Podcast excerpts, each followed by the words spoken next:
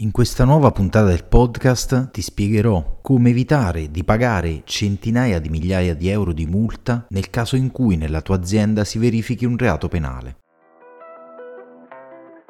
I reati che l'imprenditore può commettere o subire raccontati semplicemente. Business Crime è il podcast dedicato agli imprenditori che risponde alla domanda cosa devo fare? Per conoscere tutti i rischi che corri quando fai impresa e soprattutto imparare a gestire le tue attività imprenditoriali in modo inattaccabile. Sono Marco De Paulis, avvocato penalista di impresa. Proteggo imprenditori, imprenditrici e le loro attività.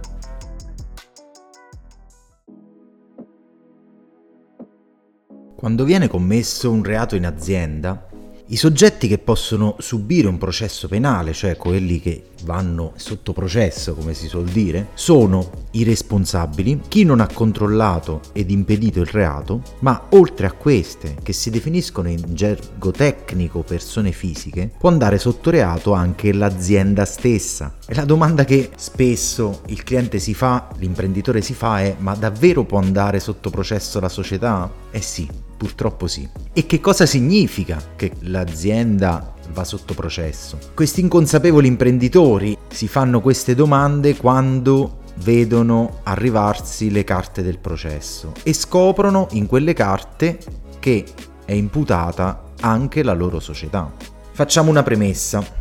Tutte le società hanno l'obbligo di dotarsi di un modello di prevenzione dei reati. Che cos'è questo modello di prevenzione dei reati? Non è altro che un sistema di controlli e di buone pratiche che rendano quasi impossibile commettere reati all'interno della propria azienda. Se non si fa questo, ovvero se non si mette in piedi questo sistema di controlli, la società può essere condannata a pagare una multa che arriva a centinaia di migliaia di euro, oltre ovviamente alla condanna dei soggetti responsabili, oltre al risarcimento del danno provocato. Quindi si rischia di far uscire dall'azienda un mare di soldi. Pensa un attimo alla capacità finanziaria della tua azienda fai rapidamente due calcoli e immagina se riuscirebbe a superare un esborso così ingente all'improvviso, credo sia proprio una situazione di estrema difficoltà per la tua azienda. Infatti nessuna azienda crea un fondo rischi per queste esigenze, per esempio, e credo neanche la tua. L'errore che viene commesso più frequentemente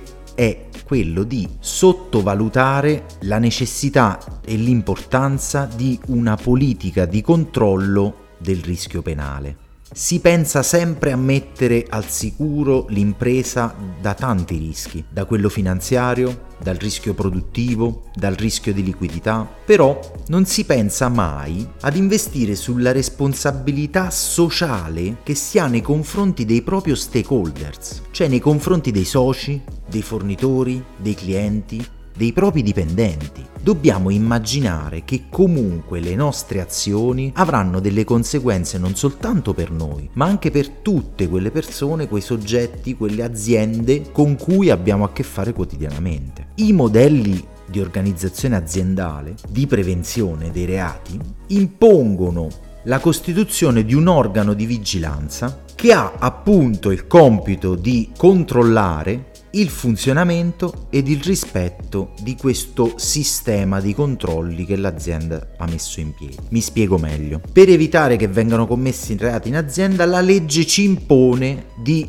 mettere su dei sistemi di controllo, quindi di andare ad agire sulla nostra organizzazione e ci impone di nominare un organo di vigilanza che controlli a sua volta che il sistema di controlli venga rispettato. Nel 90% dei casi il modello organizzativo di prevenzione dei reati è un altro documento che viene percepito come uno di quei documenti che è obbligatorio fare, che si deve fare e che molto spesso si fa, si redige con delle società di consulenza che si occupano proprio di questo, però resta in un cassetto aziendale, al massimo qualche volta viene pubblicato sul sito. Un altro obbligo di legge che ci impone un altro inutile e costoso documento, un'altra frase che sento dire sempre più spesso. Vi racconto una storia. Una notte di diversi anni fa nella piccola cittadina di Terni, sei operai stavano svolgendo il loro turno di lavoro nel reparto ricottura di un'acciaieria. Era una nottata di lavoro normale, una nottata di routine, come tante, a cui ormai erano pienamente abituati. Lo stabilimento però, ed in particolare quel reparto, non erano in condizioni ottimali di pulizia ed efficienza. C'erano cumuli di carte sporche per terra che gocciolavano di olio di lavorazione, c'erano accumuli di olio in diversi punti dell'area aziendale, scoli di materiale infiammabile che addirittura cadevano da un piano all'altro. L'azienda però aveva da poco provveduto a far mettere a posto la certificazione dell'impianto antincendio e degli estintori, quindi per quanto riguarda le carte e la documentazione, la parte di prevenzione incendi era a posto. A un certo punto quella notte, mentre si effettuavano le normali lavorazioni, cominciarono ad uscire delle scintille da una macchina, precisamente la macchina di allineamento della lastra volano. E queste scintille cominciarono ad andare a finire sui cumuli di carta. Partì un incendio nel reparto che aumentava sempre di più perché queste scintille poi diventavano un incendio e questo incendio si propagava alimentato da tutte quelle macchie e quegli scoli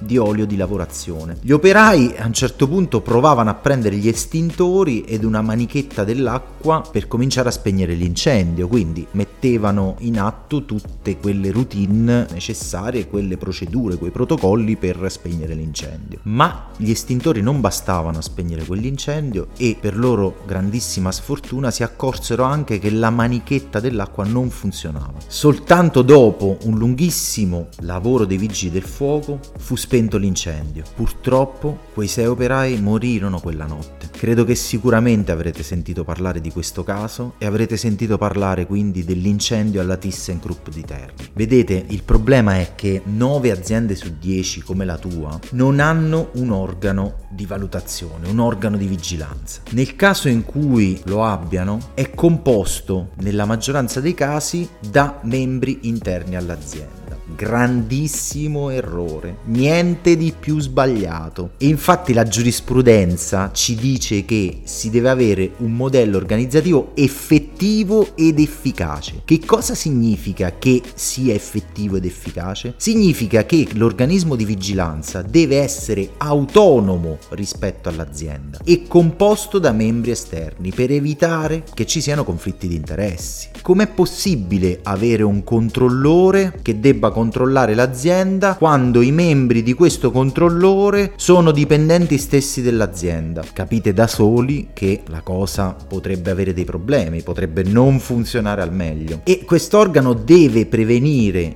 il verificarsi dei reati ed intervenire per impedirli. Quindi ad oggi, allo stato dei fatti, per evitare appunto di cacciare tutti i soldi di cui abbiamo parlato prima, è fondamentale ed imprescindibile avere un sistema di risk assessment. So precisamente che l'imprenditore lo considera come un altro costo che la sua azienda non si può permettere, però si possono valutare anche delle soluzioni cucite ad hoc proprio per far sì che l'azienda non abbia un esborso grandissimo. E infatti in questi casi si può nominare anche una sola persona che però abbia comunque elevati standard di professionalità. Il primo step del mio sistema imprenditore libero consente appunto alle aziende di piccole e medie dimensioni di avere un'analisi delle aree di rischio in cui si possono verificare reati penali. Nel percorso di una consulenza imparerai a portare avanti le tue attività senza pensieri, certo di non incorrere in reati penali nemmeno involontariamente.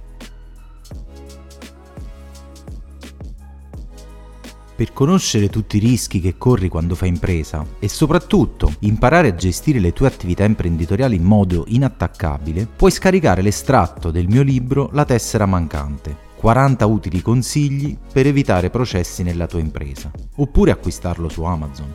Puoi visitare il mio blog sul sito avvocatomarcodepaulis.it o seguire i miei profili social Facebook, at Avvocato Marco De Paulis e LinkedIn Marco De Paulis.